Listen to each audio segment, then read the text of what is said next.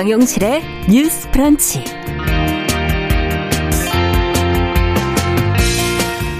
안녕하십니까 정용실입니다. 문재인 대통령의 내년도 예산안 관련 시정연설 중계로 오늘은 조금 늦게 인사를 드리게 됐고요. 남은 시간 동안 뉴스픽으로 어, 시정연설 중계에 관한 내용을 좀 전달해 드리도록 하겠습니다.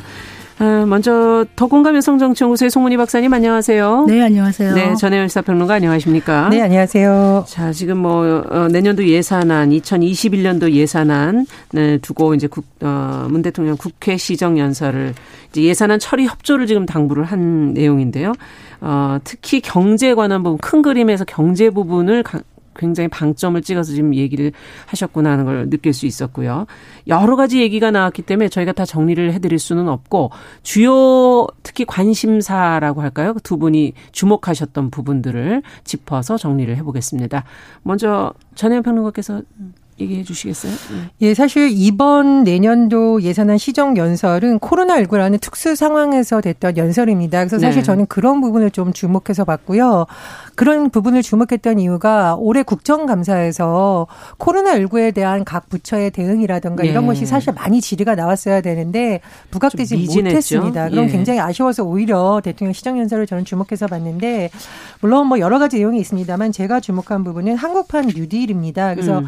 그린 뉴딜, 뭐 디지털 뉴딜 다 좋은데 제가 가장 어, 관심 있게 본 것은 지역 발전 균형 뉴딜입니다. 네. 이 부분은 사실 여야에서 방법론에서 이견은 있을 수 있습니다만 지역 균형 발전이 지금 굉장히 어, 잘 안 되고 있고 여러 가지 부분에서 미진하다라는 지적은 계속 나오고 있거든요. 네. 코로나19 상황에서 지역도 같이 발전하는 방향에 대해서는 국회 차원에서의 큰 이견 없이 좀 정책적 논의가 많이 됐으면 하는 바람에서 이것을 좀 유심히 봤습니다. 음. 두 번째로 제가 좀 주목한 부분은 사회적 약자에 대한 국회의 역할을 대통령이 강조를 했는데요. 네. 대통령이 말하는 협치라는 것이 모든 부분에서 어렵다면, 그러니까 정치적으로 굉장히 예민한 상황에서 어렵다면 음. 일단 여야가 합의점을 찾을 수 있는 데서부터 다시 한번 대화를 이어가면 어떨까라는 생각이 들었습니다. 네. 네. 그래서 사회적 약자에 대한 국회의 역할을 중심을 두고 지금 논의되고 있는 예를 들면 뭐 기초연금 문제라든가 사회 안전망 그렇습니다. 부분. 예, 생계급여 부양자 의무 기준과 관련한 논의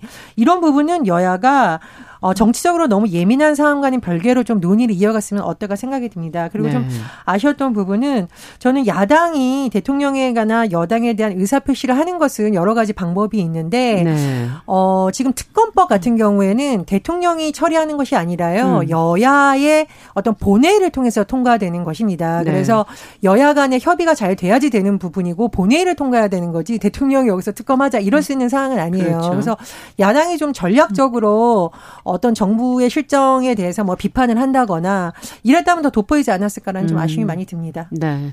어떻게 보셨습니까? 야당이 참석을 하는가를 좀 지켜봤습니다. 그 음. 그 대통령에게 공개 질의 질문 10개, 20개를 하고 나서 답변하는 거 없으면 안 할 수도 있다 이렇게 얘기했는데 그렇게 되면 좀 힘들었겠죠. 음. 일단 참석은 했습니다만 좀 고성도 오가고 좀 험악한 분위기가 음. 연출됐습니다. 어, 문재인 대통령의 넥타이를 좀 유심히 봤습니다. 음. 지난번에 21대 국회 개원식 연설하실 때는 각 당의 색깔이 좀 조용하게 섞여 있는 그 넥타이를 매서 협치를 강조했었거든요. 예. 그때 협치라는 걸 얘기를 하면서 서로 손바닥이 마주쳐야 가능한데 누구 탓할 것도 없이 다 책임이다. 음. 협치를 좀 해달라 이런 얘기를 했는데 오늘도 협치 이야기는 있었습니다만 넥타이 색깔은 민주당 색깔이었습니다. 음. 어, 제가 눈여겨본 포인트는 두 가지가 있는데 긍정적으로 본 것은 네. 어, 이런 얘기를 했죠. 국민의 삶을 지키기 위해서 고용 안전망, 사회 안전망 음. 이런 거를 촘촘히 하겠다고 했는데 사실은 그 전에 개원 그런 이런 시정 연설 같은 거 할 때 늘 포용, 공정 이런 얘기를 많이 했는데 네. 사실은 고통이 큰 국민을 먼저 돕는 것이 공정인 것이죠. 네. 그래서 아까 말했던 뭐 생계급여 부양 의무자 기준을 폐지한다든지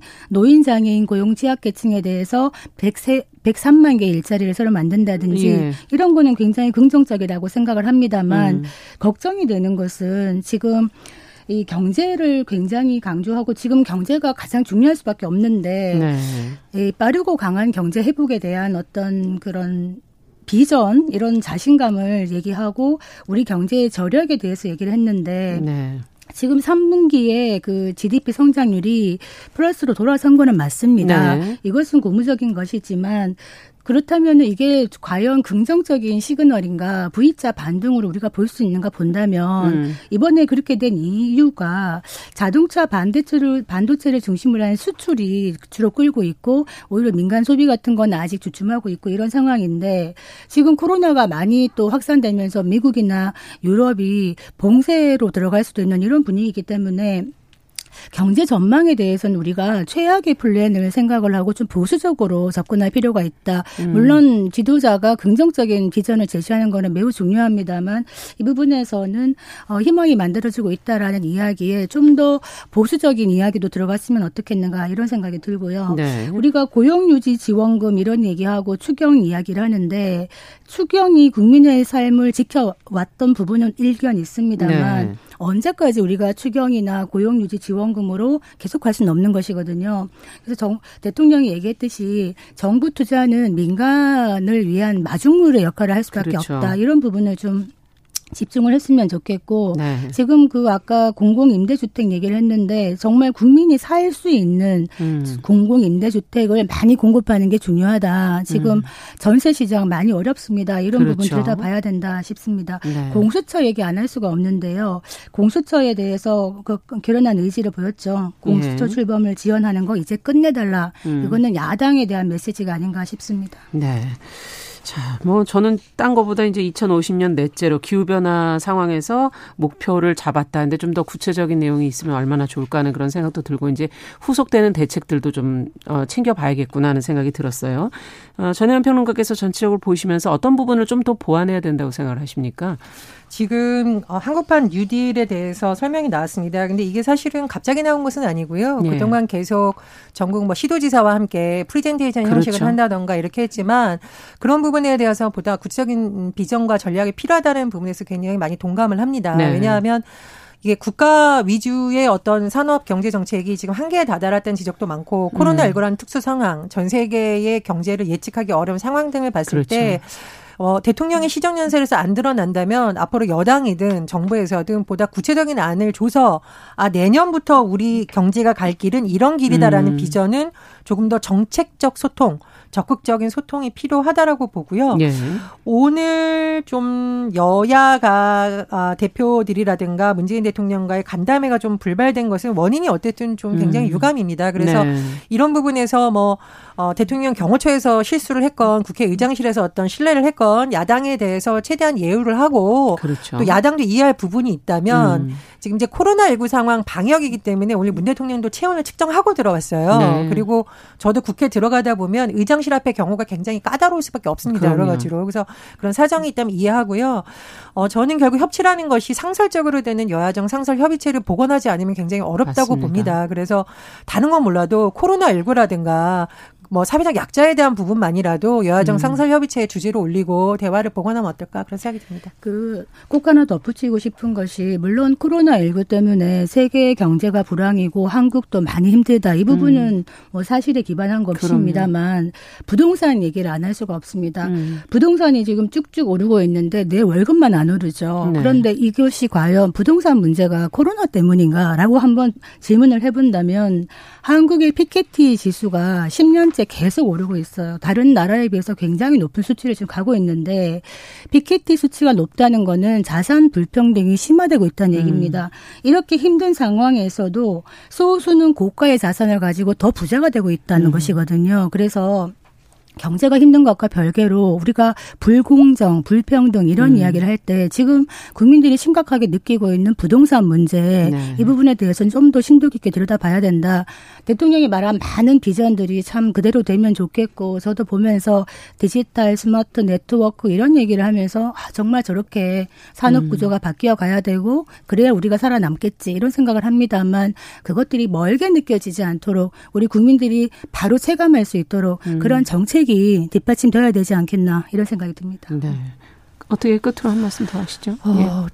대통령의 시정연설은 음. 사실 큰 틀에서의 어떤 안을 음. 더군다나 예산안 시정연설이잖아요. 그렇죠. 세부적인 내용을 담을 수는 없고 결국은 국회 역할을 계속 중요한 것이고 예. 대다수 언론 사설의 공통점이 이제 입법과 예산의 시간이 국회에 왔다라고 얘기를 합니다. 그렇죠. 그래서 말씀해 주셨듯이 사실 불공정 문제를 해결하는 여러 가지 제도는 여야가 같이 머리를 맞대야 되는 거예요. 음. 근데 어 지금 국민의힘이 아마 이제 김종인 비대위에서 불공정 문제에 대한 의지는 얘기했습니다만 좀 아쉬운 부분이 있다. 그러네요. 그런 말씀 드립니다. 네. 끝으로 한 말씀 더 듣고 정리할게요. 네, 음. 뭐 강한 안보가 평화의 기반이라고 말씀하신 걸 듣고는 조금 음. 마음이 놓이는 부분은 있었습니다. 네. 네.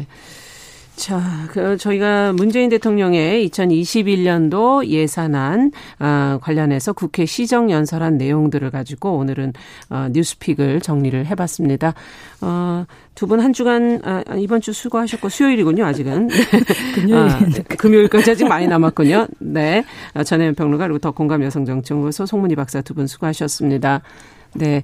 어, 저희가 다음 시간에는 좀 다른 내용들로 뉴스픽을 좀 더 준비해 보도록 하고요. 오늘, 어, 다 들으시고서는 바람이 있다면 끝으로 한 말씀씩만 더 듣도록 하죠. 시간이 저희가 한 1분 정도 남아 있어요. 위기에 아, 강한 네. 나라 대한민국 얘기했는데 이 위기를 극복하는 건 우리 음. 모두가 아닐까. 서로 힘들지만 조금 음. 더 연대해서 이 위기를 극복해 나갔으면 좋겠습니다. 국민의 네, 노력이 네, 국민의 더 필요하다. 힘이죠, 사실은. 네, 자, 입법과 예산의 시간이 돌아왔다는 거 다시 강조하고 제가 늘 강조하는 자, 누가 네. 누가 잘하나로 여야가 경쟁을 해 달라. 음. 그런 말씀 드리겠습니다. 네, 결국은 또 국회에 공을 넘기시면서 협치를 좀 더 강조하시는 것 같네요. 그렇습니다. 오늘 처음 시 시작부터 분위기가 아주 좋지는 않아서 어, 국회가 앞으로 이 문제를 어떻게 또 지고 갈지 기대를 해보도록 하겠습니다. 오늘 말씀 감사합니다. 두 분 감사합니다. 감사합니다. 자, 정용실의 뉴스 브런치 수요일 순서는 여기서 마무리하겠습니다. 저는 내일 뵙겠습니다. 감사합니다.